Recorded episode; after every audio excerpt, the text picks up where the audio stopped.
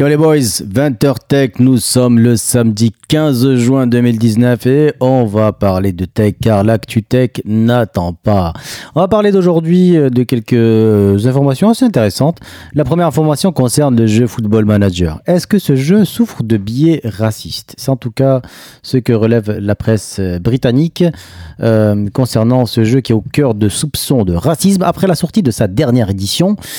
Le jeu de football euh, dont je vous parle, le Football Manager, compte des millions d'addicts un peu partout sur la planète et euh, la simulation de football est utilisée pour faire euh, des prédictions dans le monde réel et peut en général se targuer d'être au plus près de la réalité du terrain et du vestiaire. Mais l'édition 2019 de Football Manager ne serait pas fiable à 100%. Loin de là si l'on en croit une polémique qui émerge dans les médias anglo-saxons. On parle ici de certains éléments très particuliers qui sont mis en valeur dans le jeu, la loyauté, le professionnalisme ou encore l'esprit sportif. Des critères qui font l'objet d'une évaluation allant de 0 à 20. Et euh, selon une enquête révélée par le site américain Quartz, les joueurs, mais aussi les staffs des équipes non blancs, sont largement en dessous des autres pour ces paramètres. Le site prend par exemple la première ligue, qui compte 900 joueurs.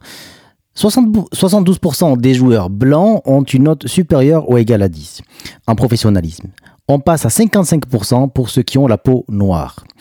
A noter que la blancheur de peau est un véritable paramètre dans le jeu et qui est évalué de 1 à 20. Les données ressortent de la même manière au niveau international et euh, au Royaume-Uni, ce sujet finalement n'est pas très surprenant.